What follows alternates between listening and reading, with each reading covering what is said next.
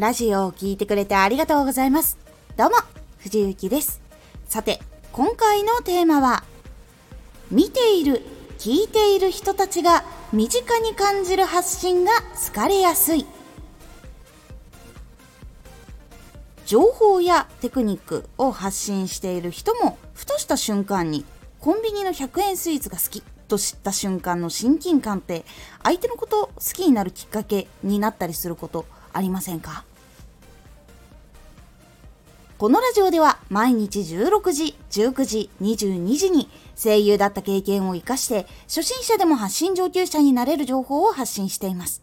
それでは本編の方へ戻っていきましょう。私もやっぱりそうなんですけど、プロでこう活躍されている方っていうのを見て自分がこう始めたての時っていうのは、やっぱりこういう人たちってなんかすごく頑張ってるし勉強してでそれで努力もめっちゃしてやったんだな私も頑張んなきゃってなってる時にたまたま私が好きなコンビニスイーツがあってそれを実は今これハマってるんですっていう発信を聞いた時にあそうなんだこの人もスイーツとか食べるんだっていう風になるとなんか急に会ったことないのに距離が縮んだ気がするっていう現象がやっぱり起こったりするんです。で私のようなこの身近に感じる現象っていうのは他の人たちにもあって例えばその日常生活が似ているとか通勤は電車でしていますとかなんかそういう自分たちがやっていることを相手もやっているとすごく身近に感じるっていうのが実はあったりします。なので結構その情報とかテクニックばっかり発信してる人って生活感が全然わからないからどういう生活してるんだろうっていうこう想像がつかないので意外とその自分がしたことのある生活に近い部分が見えたりするとあすごく親近感が湧くっていうのがあってそこから好きになるきっかけっていうのがあったりします。なので発信の中に実はこういうのが好きなんですとかこういう生活してますとかそういうのがちょっとあったりとかすると実は結構身近に感じてもらいやすいっていうのがあります。なのでちょっと意識的にこう共通点とか身近に感じるものっていうのは入れ込んだ方が結構いいと思っています。私は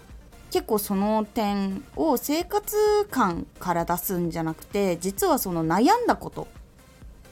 とか私もできなかった時の話とかをすることをしています。私は天才肌の方ではないので結構そのできなかったとか壁乗り越えるのが大変だったっていうことをしていた方なので本当に発信というかまず人前で喋ることが苦手だったっていうか恐怖心があったりとかもう上がってしまうっていうもう頭の中真っ白になって何も喋れないみたいなことが普通だった学生時代だったので今ここまで喋れているっていうのが当たり前にこう見えている人からすると全然そんなことわからないっていう風になる方とかもやっぱりいらっしゃったんですけどその話とかをするとあそうだったんだと思感じてくれてそこからこういろんなお話を聞いてくださったりとかコメントをしてくださったりとかっていうこととかもやっぱりありました。こうねできている人ってやっぱり見えないといやこの人だからできるんだよっていうふうにやっぱり考えてしまうのが人間だったりするのでそういう部分で身近に感じる部分っていうのがやっぱりあった方が相手の人にもその情報が入りやすくなる。でやっぱり入りやすくなることでその人が成長することができるからその人がやりたいことがもっとできるようになるんですよ。それがやっぱりすごくいいことだと思っているので身近にこう感じる部分っていうのを自分のその配信に合わせたスタイルでこう出していくのがいいかなと思います。是非ラジオを発信していく時のヒントにしてみてください。今回のおすすめラジオ。YouTube ってどんな特徴があるの？今回は YouTube がどんな特徴があるのかについてお話をしております。ラジオと組み合わせたり他のアプリと組み合わせるとどう使っていけるのかなどもお話ししております。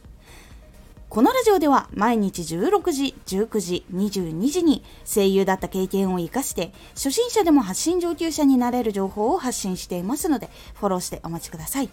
毎週2回火曜日と土曜日に藤内から本気で発信するあなたに送るマッチョなプレミアムラジオを公開しています。有益な内容をしっかり発信するあなただからこそ収益化してほしい。ラジオ活動を中心に新しい広がりにつながっていってほしい。毎週2回火曜日と土曜日。ぜひお聴きください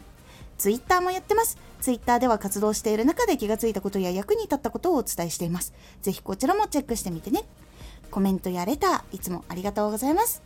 では、また